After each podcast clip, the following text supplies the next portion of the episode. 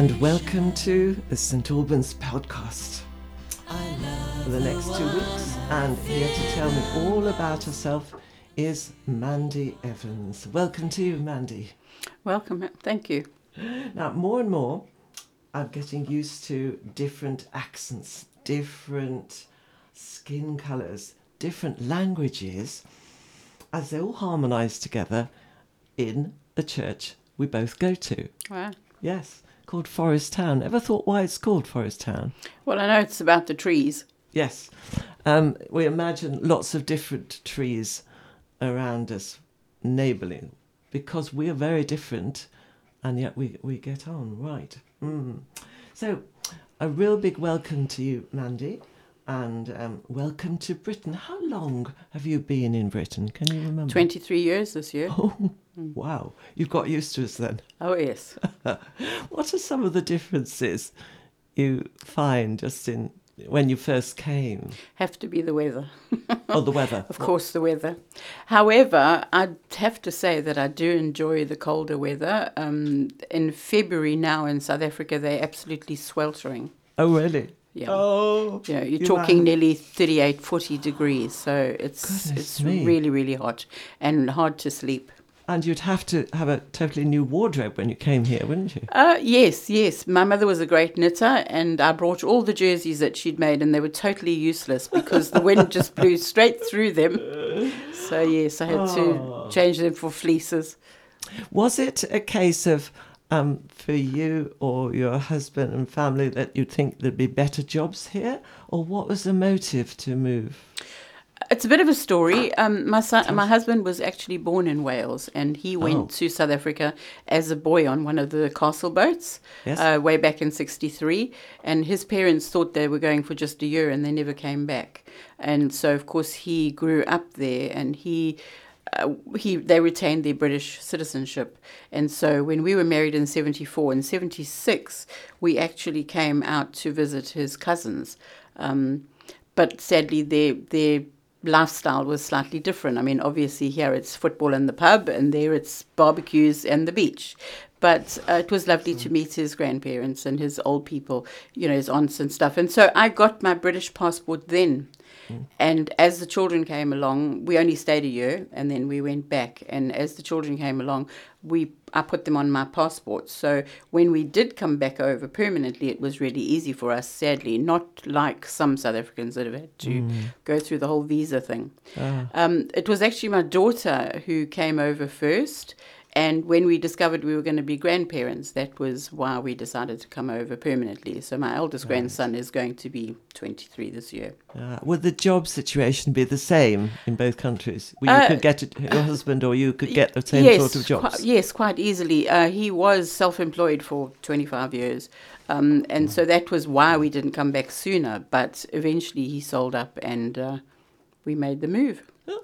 Yeah. There must have been so many differences. Some that you thought, oh, this is good, and Mm. some that you didn't. I suppose the weather was on the negative side. Yes, but I think for me the hardest thing was actually for my younger two children, um, and that was getting them into schools because we moved into a flat into St Albans, and I was going to have to go through the whole appeal system. Um, but before we moved, I tried the schools, and they wouldn't even look at us until we had an address, and we were very lucky to take over a flat from South, some South African friends who had bought a house in Stevenage. So yes, they went to Nikki B. So when we bought our house, there was no ways I was going out of the catchment area. Uh-huh. That was why we landed up in Hatfield. Right. And the whole family agreed of you doing this. Go, this big move. I think the saddest thing was taking my children away from my mom, who was, Right. you know, a very favoured granny. Uh, and it was hard for her, but she came out twice uh, before she passed away. So that was nice. Yes. I get the impression um, that South Africa is not a safe place. I mean, I live quite near to where our church is, and I walk home. It's a quarter of an hour. And a lot of these like yourself, lovely South African people. Oh, you can't walk, you can't walk. What would happen to you? And I think, what are you talking about? Yeah, yeah. Sadly, my eldest daughter was attacked in the street um, by a man wielding a, a glass bottle, and he uh, hurt her. Uh, and so she was quite traumatized from Oh, that. And so we kind of, that was one of the reasons why we sent her over to England sort of first to, to just see what she could do with herself. And uh, we slowly followed. So, yeah. Yes. Um, and you haven't been hit with a bottle here. yet. No, not at all. In fact, I was absolutely blown away by walking around housing complexes and seeing things like kids' roller skates and scooters and bicycles left out not just for hours but days and never moved. That does not happen in South Africa. You you mm. daren't leave anything out. The other sad thing I found about England, though, is that it's very much a throwaway society, whereas in South Africa, there's always someone less fortunate than you that you can give something to, whether it be your old duvet, your curtains, your anything, anything. You know, here, Yeah, so much lands up in the skip. We have second-hand shops. Yes, of them. yes, and and I, I, quite like using them quite often so do too. I. I use them often. first of all. Yeah, Yeah, yeah. yeah. Ah, what was? Did you have a job, or were you just caring for the children? Oh no, no! I I worked for Ford for twelve years. Um, in fact, I collect a nice little pension from them now, um, as well as my government, and I um, thoroughly enjoyed working in the office. Uh, what? Oh, in the office Yes, there. I was office based Yes. um, in St Albans, so it was very handy to um, drive to work. I could never have done the commute to London. now you're in Hatfield. Hmm. Um, do you work in the locality now? Or No, I'm very happily retired. Thank you very much, and enjoying my seven grandchildren. oh yes, that's lovely. And they live able to come and see you. reasonably local. Um, We're going to Cornwall. Uh, I have one in Cornwall. I have one in Colchester. I have one in Southampton. I have one in Col- in Harpenden, and another one in Welwyn Garden City. Wow. So not too far. Yes, now I know you because we're both in the same local church at the moment.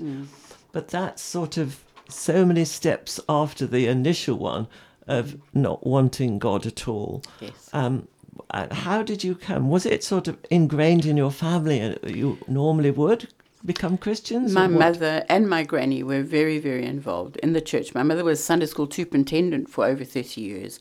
Sadly, my father didn't make his peace with God until on his deathbed, literally. Um, But so that- I did grow up as a, as a Christian. Yes, but stop there. I think God wouldn't say no just because you only had two minutes left to go to Him, would He? No, but my thought was that it was so, so sad that he wasted all his life before he made his commitment. That's oh. that. And sadly, I'm in the same position with my unbelieving husband. Right? Well, there's always always time, isn't there?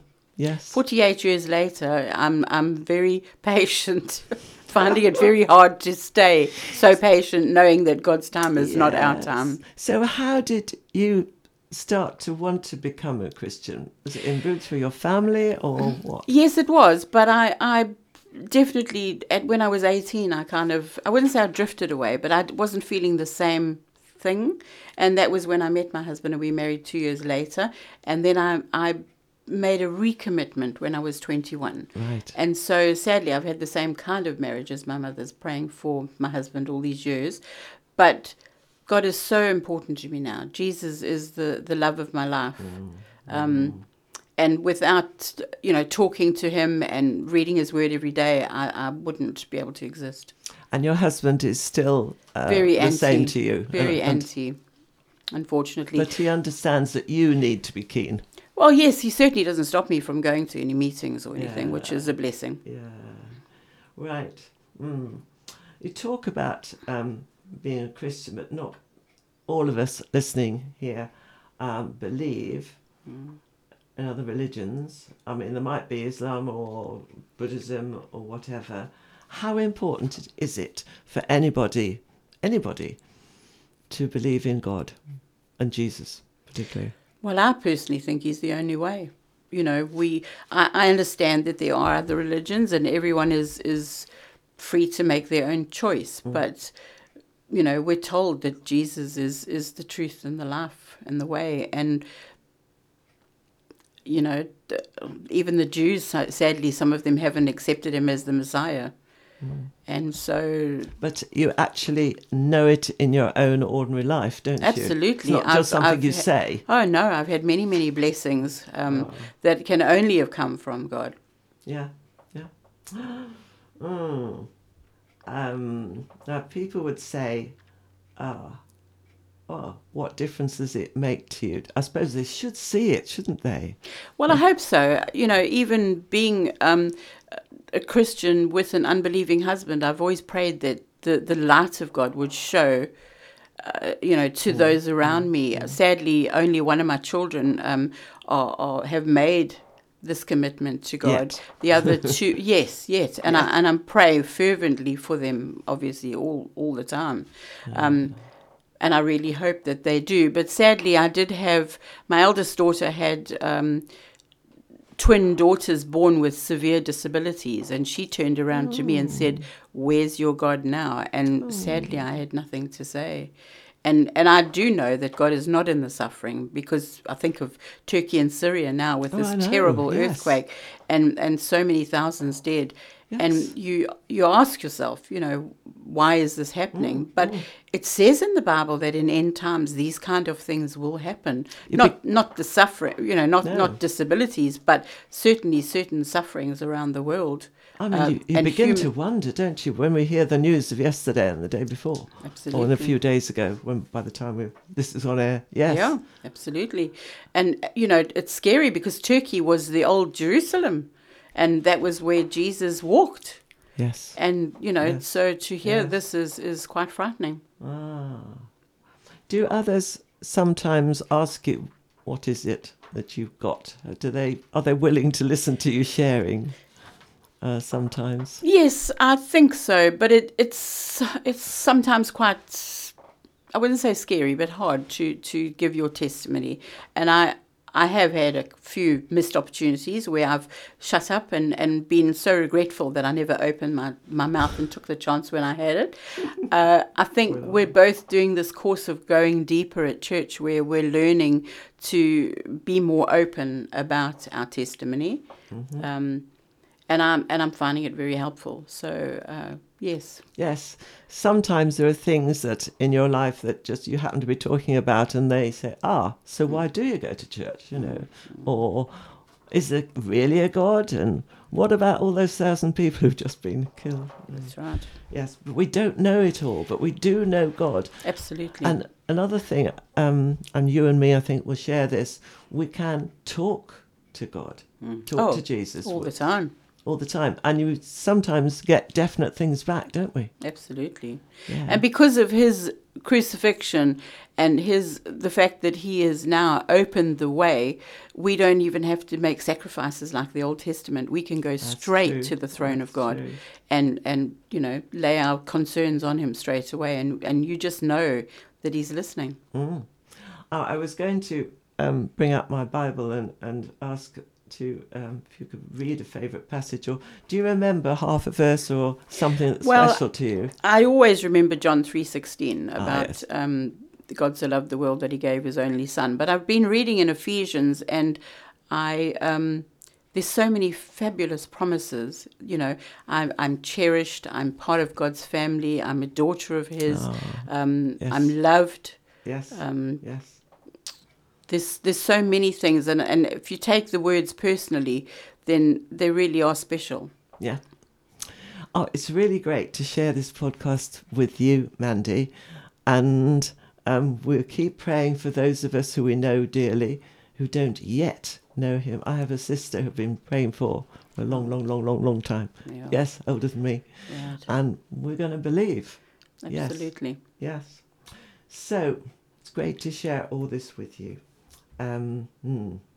Ah, especially with those terrible atrocities. Anyway, yeah. we will say um, thank you and thank you to the Lord.